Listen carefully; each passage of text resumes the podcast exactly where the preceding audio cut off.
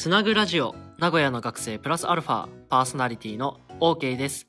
この番組では一般社団法人つなぐことの学生インターンが名古屋の大学生事情や最近の流行つなぐことの活動などを楽しく紹介します。今回はあの SNS について話したいんですけど SNS といってもね一概に何かくくれるものでもなくて LINE、インスタ、Twitter、えー、他にもこういうラジオツールも SNS に分類されるのかな？で SNS ってやっぱいろいろある中であのー、僕ら学生はもう何使いこなしてるというかもう携帯の中にね5個も6個もアプリを入れてたりする人もいるしむしろ入れてない人はいないでしょぐらいのものなんですけど親世代ってなんかちょっと SNS 疎いなーって思ったりするんですよね。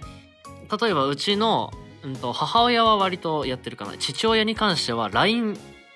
しかやってないんですよ。もう LINE だけ。そう LINE だけ。一応 Facebook は昔やってたみたいなんですけどまあほとんど今全くね触ってないっていうしインスタグラムとかツイッターに関してはああいいよみたいな。いいよみたいなさ。全然やってないっていう風でこれ他の友達のさ親とかどうなんだろうと思って聞いてみると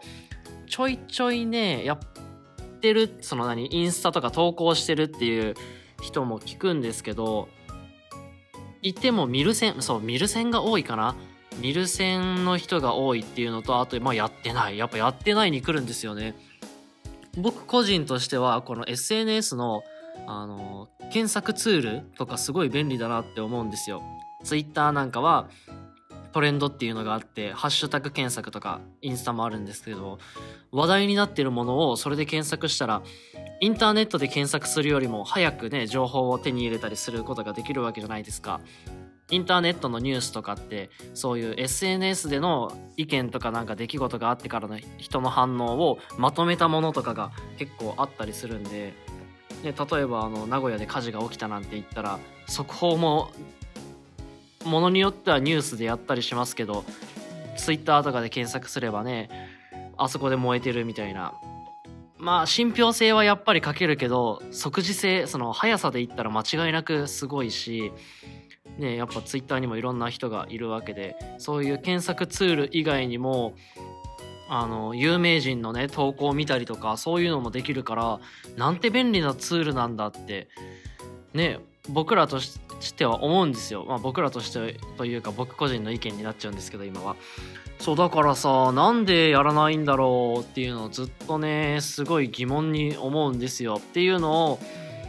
あのー、このつなぐことっていうね団体の代表の鈴木さんっていう方がいるんですけどその方に、えー、お話ししたところいいじゃんそれでおはあのー、大野くん喋ろうよって僕大野って言うんですけど大野くん喋ろうよっていう風に言ってくださったのでその会話について、えー、今度このラジオ投稿に載せていきます。うーん。ね。他にもさこの SNS に限らずやっぱ世代間ギャップっていうのはすごいあって、まあ、僕ら世代が今 Z 世代とか呼ばれたりしてますけどなんかねなんだろうその今昭和レトロとかが流行ったりしてて1980年代90年代のもの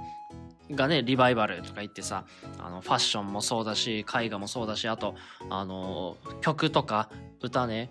まあ歌はもともと過去の有名ソングはよく聞くか。あとアイテムグッズとしてもさ「映るんです」とか最近ね流行って JK の中で流行って他にも写真もさ携帯で撮るにもレトロチックな昔のフィル昔っぽい写真になりますよっていうフィルターとかがね流行ってだからやっぱり昔世代へのリスペクトの念は僕ら世代も何かしらあったりするんですけど。うん。というわけで近々その鈴木さんとお話しした内容について投稿していきます。でね他にもね今世代間ギャップって言葉が出たんですけどやっぱ大きな違いはその SNS による生活の違いだと思うんですよね。家帰ってさだって僕らね携帯ずっと触ってたりする人が多いわけで昔はさテレビ共通のテレビ画面を家族でみんなで見てたっていうのに今はテレビ画面見てる人もいれば自分の携帯見てる人もいるっていうので随分昔というか受験期に国語の問題の題材で読んだんですけど昔はそう昔はテレビ共通のテレビを見ていた家族の団らんが現在は家族内家庭内で孤立しているみたいな家族がっていう話を読んだんですけどあ本当にそうだなと思ってそういう生活様式の違いからなんかやっぱりさ発生するあの悪影響といい影響っていうのがあるわけでそういったところは世代間とはまた異なってくるんですけどあの今時の若者はこうだみたいな話でそういうのもなんかもっと知れたらなっていうふうに思うので僕としてはもっともっと同年代もそうですけど上の世代との関わりを増やしていきたいなっていうふうに思ってます。うん、SNS について話すって言ってだいぶ脱線しちゃったんですけど、うん、まあインスタ、ツイッター、LINE もしっかり全部すごい便利なツール便利な道具っていうのは間違いないんでまあそういうね正しい使い方というか便利な使い方をして傷つく人がいないとかそういうね間違った使い方嫌な使い方のないようにしたいところでうん。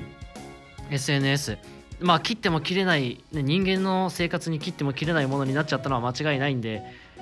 これからねこの SNS について考えるタイミングもどんどんどんどん増えていくんじゃないかなってそれこそ学校教育の中で SNS の使い方とかねあったりするぐらいなんでうんもっと向き合っていかなきゃいけない。それこそ親世代もね向き合っていかなきゃいけない時代が来てるんじゃないかなって僕は思っています。うん。途中話した通りそのつなぐことの代表鈴木さんとの対談というかお話おしゃべりも今後あげますのでそちらもぜひぜひよろしくお願いします。じゃあ今回は SNS についてお話ししました。私たちは成長をテーマに学生主体で活動を行っている非営利団体です。自分の成長、チームの成長、地域の成長、国の成長など多面的な視点で成長を捉え体験提供業として主に学生と企業をつなぐイベントの企画実行をしています。詳しくはラジオのプロフィール欄や各種 SNS、Twitter、Instagram をチェックしてください。